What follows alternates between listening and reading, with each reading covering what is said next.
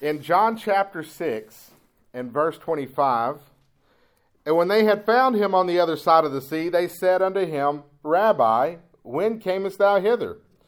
Jesus answered and said, Verily, verily, I say unto you, ye seek me, not because ye saw the miracles, but because ye did eat of the loaves and were filled. Labor not for the meat which perisheth, but for that meat which endureth unto everlasting life, which the Son of Man shall give unto you, for him hath God the Father sealed.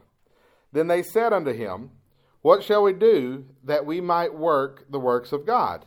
And Jesus answered and said unto them, This is the work of God, that ye believe on him whom he hath sent. They said therefore unto him, What sign showest thou then, that we may see and believe thee? What dost thou work? Our fathers did eat manna in the desert, as it is written, He gave them bread from heaven to eat. Then Jesus said unto them, Verily, verily, I say unto you, Moses gave you not that bread from heaven, but my Father giveth you the true bread from heaven. For the bread of God is he which cometh down from heaven and giveth his life unto the world. Then they said unto him, Lord, evermore give us this bread. And Jesus said unto them, I am the bread of life. He that cometh to me shall never hunger, and he that believeth on me shall never thirst. But I said unto you that ye also have seen me, and believe not. All that the Father giveth me shall come to me, and him that cometh to me I will in no wise cast out. For I came down from heaven, not to do mine own will, but the will of him that sent me. And this is the Father's will which hath, hath sent me, that of all which he hath given me I should lose nothing, but should raise it up again at the last day.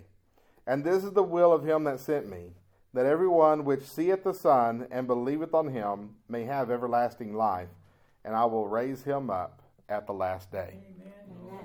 In John chapter 6, our Lord has miraculously fed more than 5,000 people. Now, the Bible tells us there were 5,000 men beside women and children. And so we can guess that at minimum there were about 15,000 people there. However, Hebrew families of that day weren't one child households. So you probably could guess about 25 to 30, maybe upwards of about 40,000 people were there. Uh, to give you an idea, uh, fill up Gordon Wood Stadium, multiply that by three, that's about how many our Lord fed when he fed the 5,000. From the passage we studied last week where Jesus fed the more than 5,000 using only five loaves and two fishes, we learned to check our motivation to see what it is we are really looking for we learned that our Lord Jesus Christ is all sufficient. We learned that our problems are all temporary and that our focus should never deviate from Christ, from His Word, from His will, from His gospel, from the grace that He has given us in our lives. And we learned that we can trust the Lord because His plan will be accomplished. Thy kingdom come, Thy will be done on earth as it is in heaven. Now, from the time of that passage, to the passage that we read this morning, there have been a few events. One, Jesus had to leave because the people wanted to make him king. And they couldn't make him king because he's already king. So they were looking to do something that had already been fulfilled. But Jesus went away into a mountain to pray. He sent his disciples over the Sea of Galilee in their ship. And as the disciples sailed over the Sea of Galilee, a storm came up that was so severe that these men who were experienced in sailing across the Sea of Galilee, who were experienced in sailing in storms, could not so much as get the boat to move through the water until Jesus walks up on the water, enters the boat, calms the storm, and they find themselves at their destination. That passage reminds us that without God we can do nothing. It also reminds us that we are safe in the storm so long as we have Jesus. Amen. Then we get to our passage this morning where Jesus and the disciples have crossed over the Sea of Galilee. And the multitudes wake up the following morning. They look out and they see that the disciples' ship is gone, but all the other boats are there, but there's no Jesus. Where did he go? Well, maybe if we go across the sea to where the disciples are, they'll tell us. They go over the sea, they find the disciples. And verse 25 tells us when they found him, they said, uh, Rabbi, when did you come over here? Their first question was to try to figure out how he got there without realizing that they had just missed another miracle. And these guys are going to wind up asking Jesus for a sign to prove that he is the bread of life that's come from heaven when he's already fed them miraculously. They were following him for the feeding because they had seen him heal. He has crossed the Sea of Galilee without a ship. They're missing miracles left and right. And the conversation that they have as a result is a clash between the desires of people's flesh, in this case it's the food, and the desires of our Lord for their spiritual revival. The people followed Jesus simply to be fed again. And when confronted, Jesus said, You're only following me for the food. They don't relent, they don't even deny it. Now, if y'all told me, if I told y'all you're just showing up here for the donuts, y'all would deny that. No, no, no, we really enjoy these services. These people don't even deny it. They're like, okay, well, if you're not going to give us the donut, show us how to make the donuts ourselves miraculously. They're not even relenting. They're not even confessing. They're, they're, they're just being who they are. They go so far as to ask him to teach them how to feed themselves miraculously if he will not do it for them. And in his response to them, we see what Jesus truly wants. He wants three things from us this morning. First, he wants us focused on eternal things, not earthly things. Secondly, he wants us to do the work of the Lord. Amen. And thirdly, he wants us to believe that He is the bread of life. Amen. Our Lord wants us focused on eternal things, not earthly things. The multitudes came over to be fed again. That's why they were looking for Jesus. They'd had a good dinner the night before. Let's see what's for breakfast. They had come over to this side of the Sea of Galilee, and Jesus, who knows the hearts and minds of people, said, Ye seek me, not because you saw the miracles, but because ye did eat of the loaves and were filled. Jesus confronted the people that they were only there for the freebies. They were only there for the free food, for the handouts. And it's hard to blame them because when you're hungry, you're hungry and you want to eat something. And in that day, food was not readily available as it is now. If you were fortunate enough to have the stuff to make food, if you had grain in order to bake bread, if you had the grapes in order to make the wine and to use grapes for what they use grapes for, if you were lucky enough to have that, food preparation was an all day affair. Today we try to figure out do I want Taco Bell, Burger King, or McDonald's? And we'll get in line at Taco Bell, Burger King, and McDonald's, and we complain if five minutes passes before we get our Big Mac or Taco Supreme or Whopper. I'm not making that decision for you. Okay, that's for you to determine. But, you know, we, we have no concept in our modern society of what it would be like to be in their shoes. And so it's not that it's a bad thing that they want food, it's not a bad thing that they want to be fed. Food is a precious commodity to them, but they're still making the mistake of being completely focused on earthly things and they are making the mistake of rejecting the Christ who fed them in the first place. It's an easy mistake to make. It's an easy mistake to be so focused on earthly things that we miss the Lord who stands before us today. It's an easy mistake to be focused on your pain and your needs that you are not seeing the Christ who has presented himself to you today. To be sitting in this church while I'm preaching, while Jessica and Brother Wayman are singing, thinking of the stresses that lie ahead of us this week. We have things to get done, don't we, Brother Wayman, this week? I've got I've got things I've got to get done, and they've got to work around the state meeting. I've got to do the state meeting, and I've got to get these other things done. What normally takes me five days, I've got to do in three days in order to remain in compliance. You know, and so it's tempting, and it's an easy thing to do to sit in church and think about those things instead of the God that we are worshiping this morning. It is easy to be sitting there thinking about the conflict that you have with someone else, to be worried about the temporary things, the temporary problems that we have to contend with this morning. However, God does not want us consumed with these things. He wants us focused on Him. the Lord said in verse 27 Labor not for the meat which perisheth, but for that meat which endureth unto everlasting life, which the Son of Man shall give unto you. For him hath the Father sealed. The problem with focusing on earthly problems is that they never go away. Right. You solve problem one, you'll find that there's a problem B. You get this job done, now you got to find another one. Once I complete the task that Medicare demands that I complete this week, I've got another week waiting for me that I'll have to complete those tasks. You solve your income problem. You haven't been making enough money. You find a better job. They offer you more money with better benefits. And then the cost of living goes up. Gasoline shoots up 30 cents overnight all of a sudden it costs 12 bucks to buy a Big Mac, whereas it used to cost $7. All of a sudden you go through the grocery store line to get bread and milk. Oh, but we also need lunch meat, we also need cheese, and we also need Diet Pepsis. And you go through there expecting having to have spent 50 bucks, and you wound up spending 150 bucks. You solve the income problem, guess what? Now we have expense problems. So the cost of food and gasoline goes up. Your kid starts passing biology, he starts failing chemistry. You earn enough money to pay this month's bills? Congratulations. Next month is right around the corner. And the guy on the radio, if you listen to the radio between 6 and 9 p.m., says that you need to be saving more money for retirement.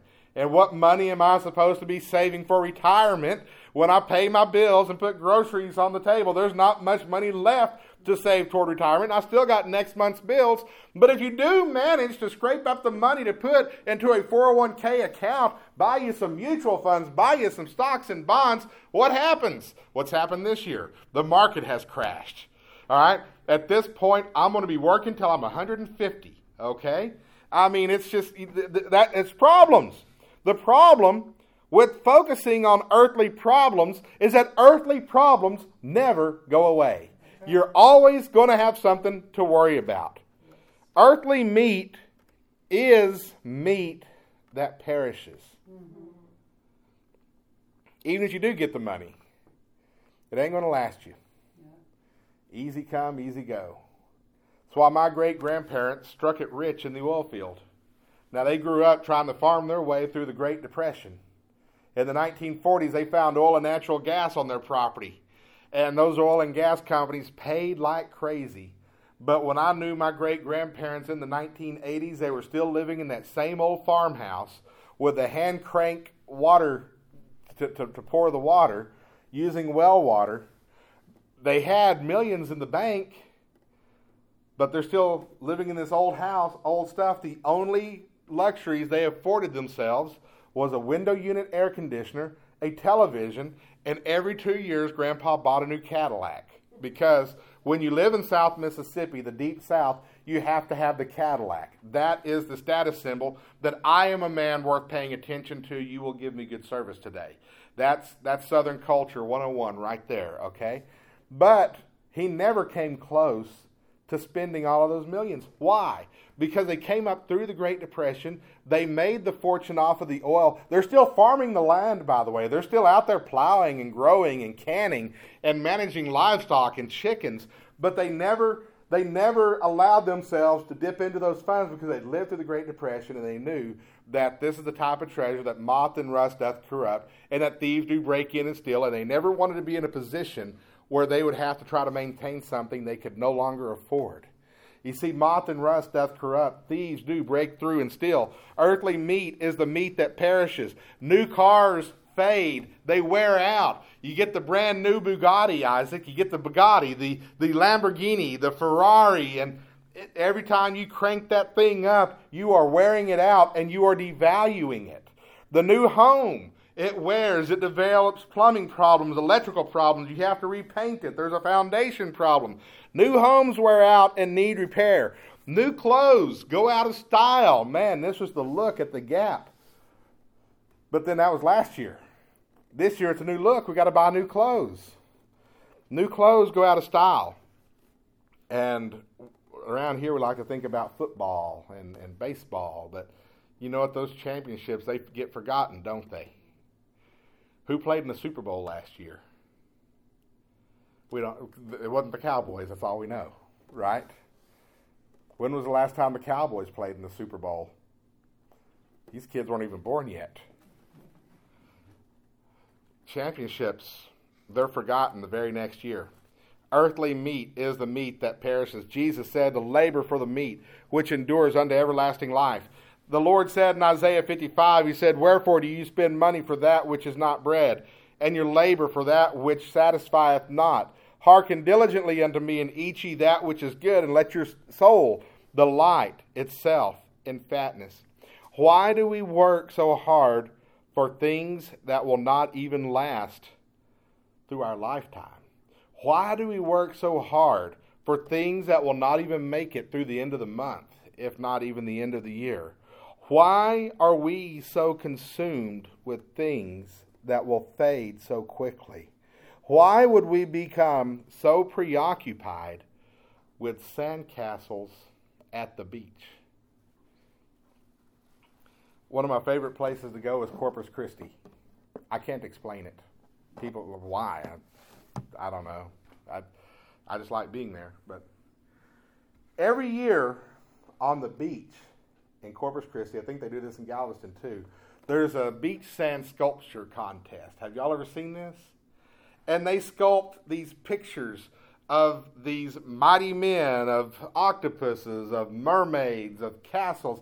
And it's very intricate, it's very detailed, and it's very amazing to look at. Some of the most brilliant pieces of art known to the history of mankind have been sculpted on those beaches out of beach sand.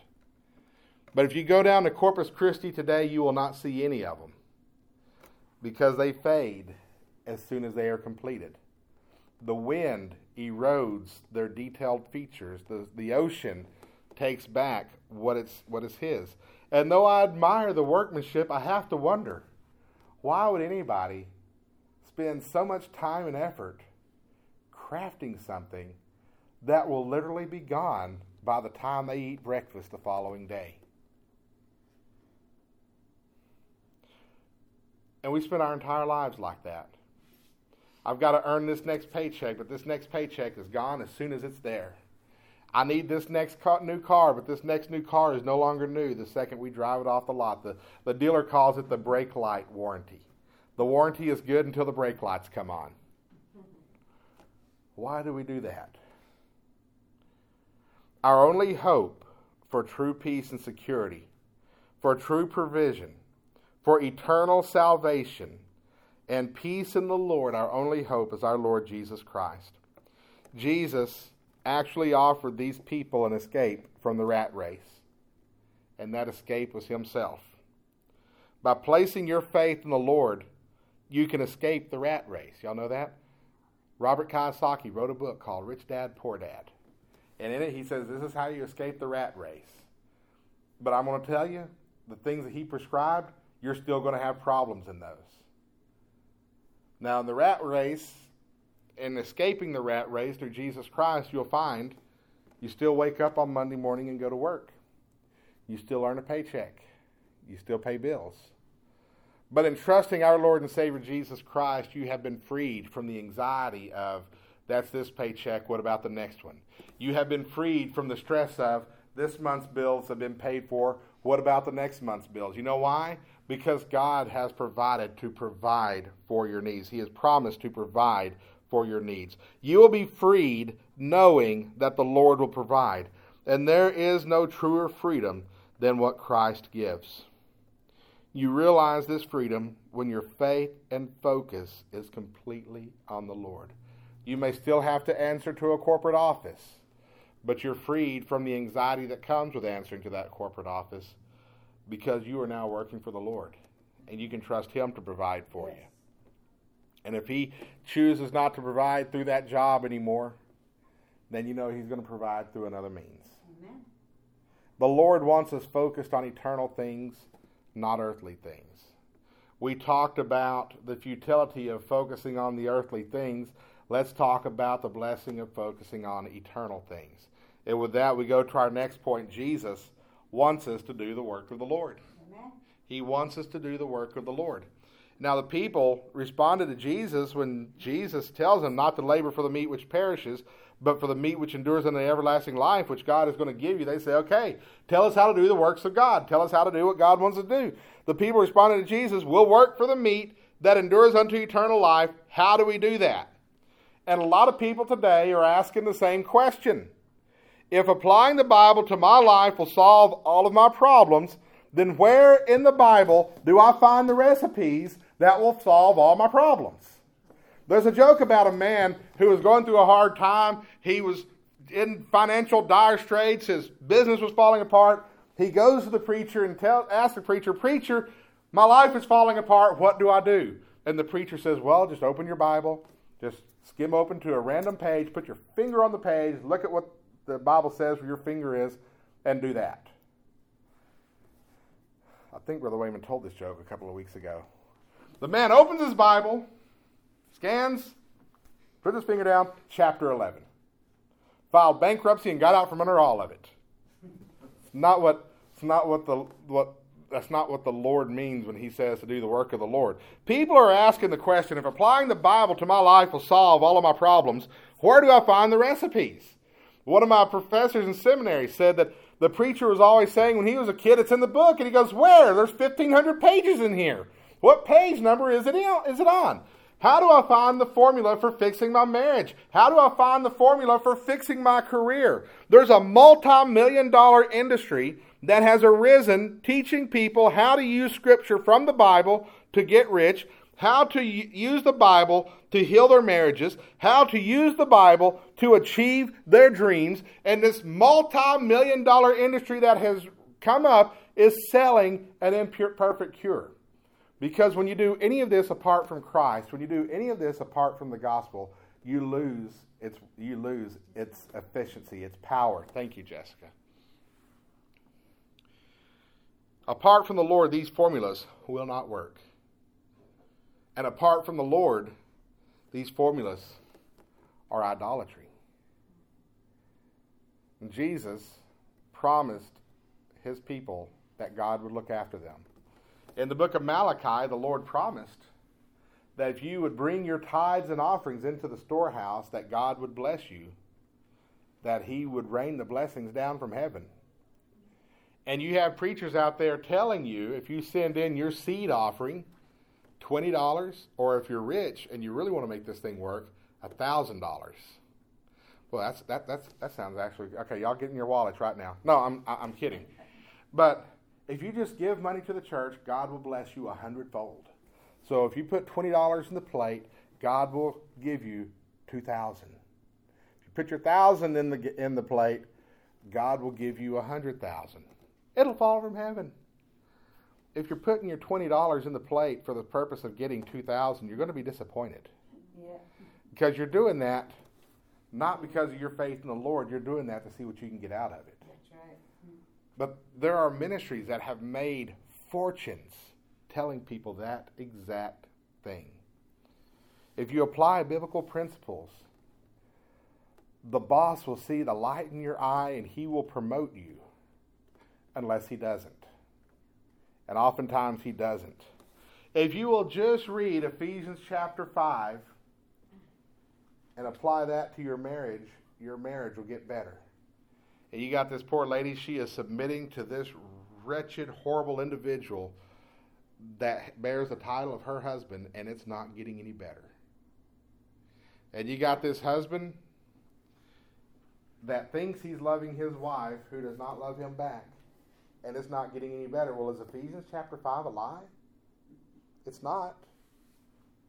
But if you realize what Ephesians chapter 5 is giving you as a picture of the gospel, mm-hmm. and if husband and wife learn to lo- love each other like Jesus loved them, then you see healing. But you have to have Jesus in the middle of that. You have to have the gospel. Amen. When you realize that God redeemed your soul from hell, and then in so doing, he gave his only begotten Son to die on the cross, that Christ gave up all the comforts and riches of heaven to go to the cross on your behalf, and how he gave it all. Suddenly, putting $20 in the plate doesn't seem like a big deal anymore, does it? And when you have that level of response of a relationship with God, you're not counting how many dollars back you got on the return on the investment on the money you put in the plate. You put the money in the plate. You see God bless it and move his kingdom farther as a result. And at the same time, he continues to bless and provide for you.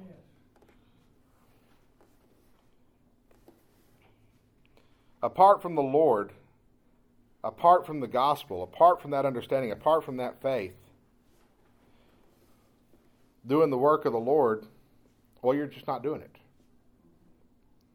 Jesus said, This is the work of God, that you believe on him who he hath sent.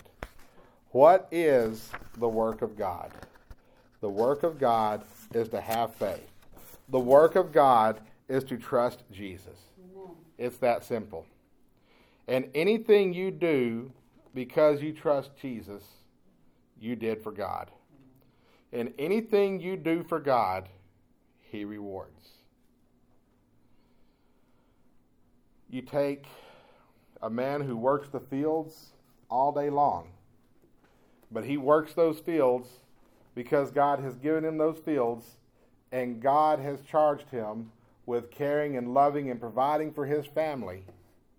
So this man loves the Lord, he trusts the Lord, therefore he works the fields because he trusts the Lord. That is a man that God is going to bless. You take a woman who is raising children. She's raising children. She is waking up early in the morning. She's feeding the kids breakfast. She's sending them off to school. She may be working a full time job, picking them up from school, feeding them dinner, doing their laundry, washing their dishes, picking up the toys, reading bedtime stories with them, praying with them, giving them bath time, and she's doing all this, it'll wear you out. It'll wear you out. But she does it because she trusts Jesus. She loves the Lord. And the Lord has trusted those children with her. So she, that's, that's working for the Lord. And God rewards that. Romans chapter 2, there's a lot of sacrifice along the way. There's a lot of sacrifice along the way. But Romans chapter 12, verses 1 through 2 says, I beseech you, brethren, by the mercies of God that you present your bodies a living sacrifice, holy, acceptable unto God, which is your reasonable service. And be not conformed to this world, but be ye transformed by the renewing of your mind, that ye may prove what is that good and acceptable and perfect will of God. To present means to place yourself at the disposal of. To present your bodies a living sacrifice to the Lord means to place yourself at His disposal. To be available. To be available. In your faith in the Lord and your trust in the Lord, to be available to serve Him however He calls. And you cannot be available if you are preoccupied with the things of this world. Look in the seat to your left. Look in the seat to your right. How many of you are surrounded by empty seats? You know why? Mm-hmm. Because the people that would be sitting in those seats are preoccupied with the things of this world. Don't be preoccupied with the things of this world. Don't be conformed to this world, but be transformed by renewing of your mind. And you renew your mind by trusting the Lord, being in His Word, and being focused on His gospel. The work of the Lord is to trust the Lord, is to believe in the Lord, is to trust Him, and to do things because you trust Him. That is the work of the Lord. And Jesus wants us to believe that He is the bread of life. In verse 35, Jesus said unto them, I am the bread of life. He that cometh to me shall never hunger, and he that believeth on me shall never thirst. Jesus is the bread of life. He's the source of life. He gives life. And being the bread of life, Jesus is the source of all that's good. He sustains life and he meets our needs. Matthew chapter 6, Jesus said, that your heavenly Father knows that you have need of these things, talking about food, talking about clothing, talking about shelter. Your heavenly Father knows that you have need of these things. And he says in Matthew 6:33, "But seek ye first the kingdom of God and his righteousness, and all these things shall be added unto you." If you are focused on God first and you are trusting the Lord, he will be meeting your needs. He will be caring for you. He will provide you what it takes to sustain your life and to give you life more abundantly. If we trust him, we shall not want. That's right. Psalm 23 The Lord is my shepherd, I shall not want. That word want means to be in need of, it means to lack something. To be in want regarding food means I'm hungry, I don't have food. To be in want regarding shelter means I am homeless. But the 23rd Psalm says, The Lord is my shepherd, I shall not want. I shall not want for rest. I'll be able to rest because the Lord makes me to lie down in green pastures. I shall not want for water because he leads me beside the still waters. I will not thirst. I shall not want for food or protection because he prepares my table in the presence of mine enemies. I shall not want spiritually, for his rod and his staff they comfort me. I shall not want for eternity because I shall fear no evil. Though I walk through the valley of the shadow of death, I will fear no evil, for he is with me. God is your shepherd. The Lord is your shepherd, and he guides you through every phase of life. He guides you through childhood, through adolescence, through college, when they are coming at you from all sides, challenging every belief you have, every lifestyle choice you made. They are challenging it. God guides you through that time of your life. When you are going through adulthood and you are having babies, raising babies, seeing your children become adults, God guides you through that phase of life. When you are going into your older years, headed toward retirement, those years where Medicare is the first word you say every day, God guides you through that time of your life. And when you're laid in that hospital bed, and they come in, they say, Meet the hospice chaplain. God guides you through that part of your life yes. as well. And when you close your eyes to this life and you pass through the valley of the shadow of death into eternity, God guides you through that pathway as well, if He is your shepherd. Yes. The Lord is my shepherd, I shall not want, I shall not lack for anything. Our churches today are empty because people's minds are elsewhere. Their focus is elsewhere. Their priorities are elsewhere. Work. They're focused on work. They're focused on sports. You know the NFL kicks off the first game of the day at nine o'clock in the morning now. Eight thirty. Eight thirty. Who gets out of bed at eight thirty in the morning to go down to a football stadium? We can't get to church. We can't get to church by eleven. But the Giants are kicking off at eight thirty from MetLife Stadium. We can get there. It's not just the NFL, folks. I don't mean to rob every bit of joy from anybody's life, but it's travel ball. It's baseball Mm-hmm. it's travel basketball, recreation. This is my weekend off. I'm going to spend it going fishing. I'm I'm going to spend it. I've got to fix up the house. I've got to work on the house. People's minds are consumed with earthly things. But these things are temporary. And these things will soon be undone. They will never be completed. They will never be completed. The only thing that will bring us true, true peace and true completion is our Lord. And it is only through faith in the Lord that one can find deliverance from the condemnation of sin. The condemnation of the curse that is that God put upon Adam when he told Adam, "And the sweat of thy face shalt thou eat bread." That the that the ground will bring forth vines and thorns and thistles.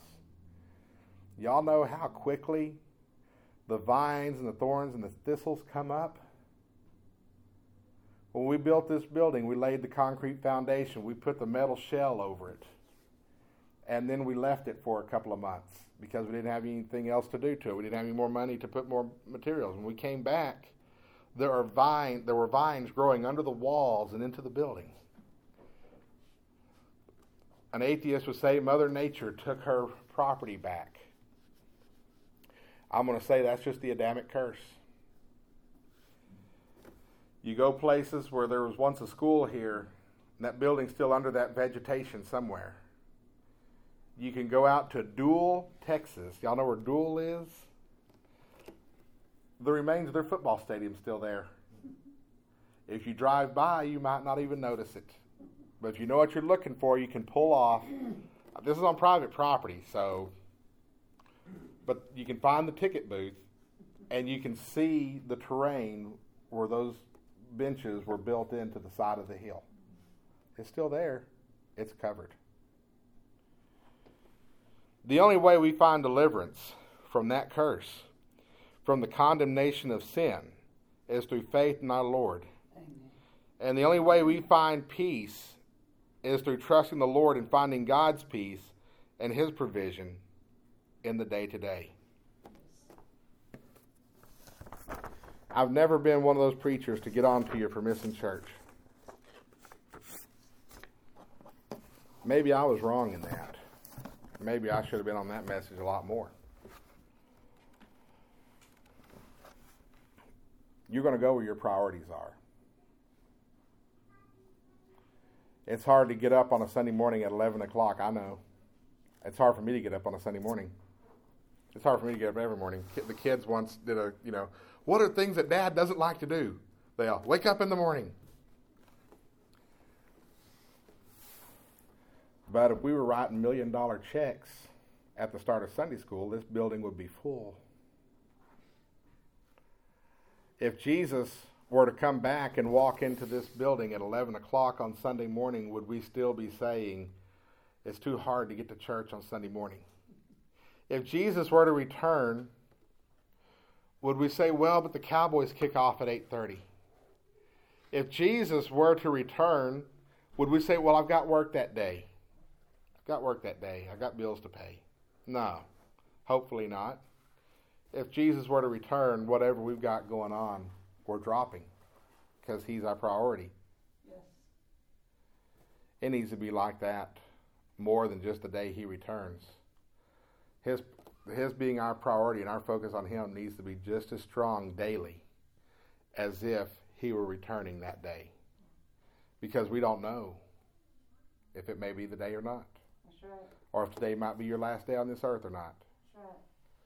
Had a visit with one of my hospice patients. We talked about the end times.